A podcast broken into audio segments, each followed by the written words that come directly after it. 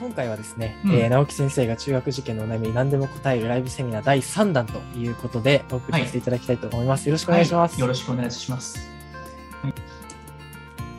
はい、こちらもですね、結構長文のご質問なんですけれども、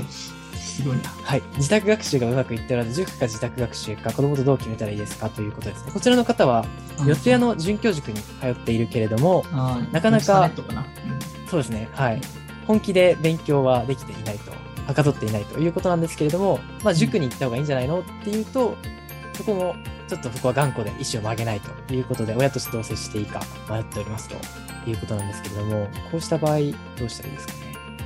うんえーとまずナビを見てるって、四谷のナビって、昔生徒に教えたことあるんですけど、本当ただ遊びの時間なんで、ナビ読んでるからて、はいはいはい見てるだけで終わったら全然身についてなくて、本当ナビ解約させたことあったんですよ。もうそれはあるあるなんですね。ナビあるあるいやもうまだやってんのかよナビみたいな感じで、もうナビって遊びで楽しいみたいな感じなんで、自分の好きな単元だけ見れたりするし、うん自分の好きな時間で見れるから、強制力がないんで、これからの時期だとやばいですよね、さすがになんか。そうですよね。そのプ小ラスアルファで、なんか調べるときにめんどくさいから、この先生の話聞いて、自分でやろうかぐらいの感じであるんだったらいいけれども、本当に、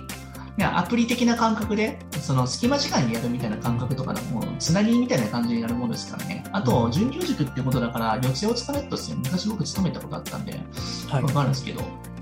そっか、もう本当になんか本ちゃんでやろうと思うんだったら、まあ、ナビは活用するぐらいですね、変な話。塾も活用するぐらいなんですけど、まあ、家帰ってどれだけできるかだと思うんで、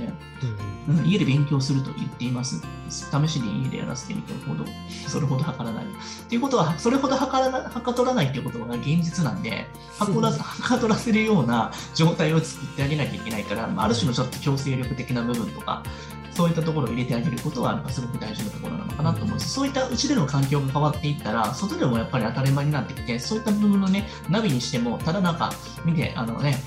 さらっとやるんじゃなくて、しっかりそれを見た状態でもう一度やってみようかって感覚になると思うので、まず自宅での勉強習慣っていうのを正しいものに変えてあげることが大事ですよね。それはやっぱりなんか年頃性格っていうのは、もちろんなんか親っていうものに聞かないものだから、まあ、あの子供を主体でちゃんと見てあげるっていうことがすごく大事かなと思うんですね。うんその子供のそのなんか性格的に見たときにこの先生入れたら変わるのかなみたいな、うんうんまあ、ある種の強制力みたいなのが必要だと思いますね、ここに関しては。うんうんそれ正しいしか勉強習慣とかできてきたら、ある種、まあ、その、塾に生かしてもいいけれども、このフェーズだと塾は多分あんまり効果がないような気がしますよね。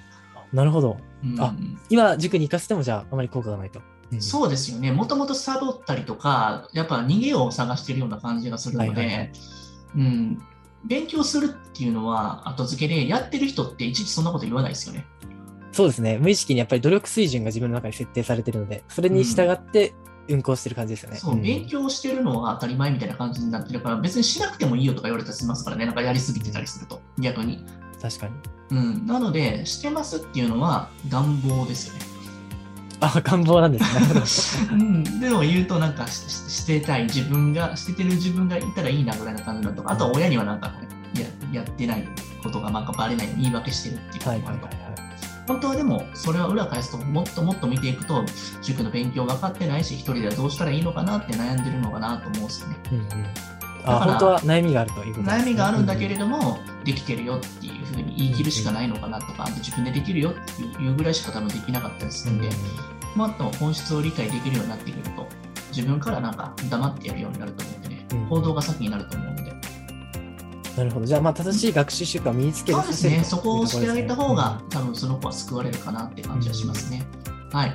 なるほど。ありがとうございます。はい。はい。今回このようなですね、結構そのうん長文のご質問が多くてですね、はい。しかも具体的なお悩みが多いので、すそごく。うですね、はい多分いろいろ共感できるんちゃうかなと思うんですけどそうですねんはい、よろしくお願いします。今日はありがとうございます。失礼いたします。失礼します。ありがとうございます。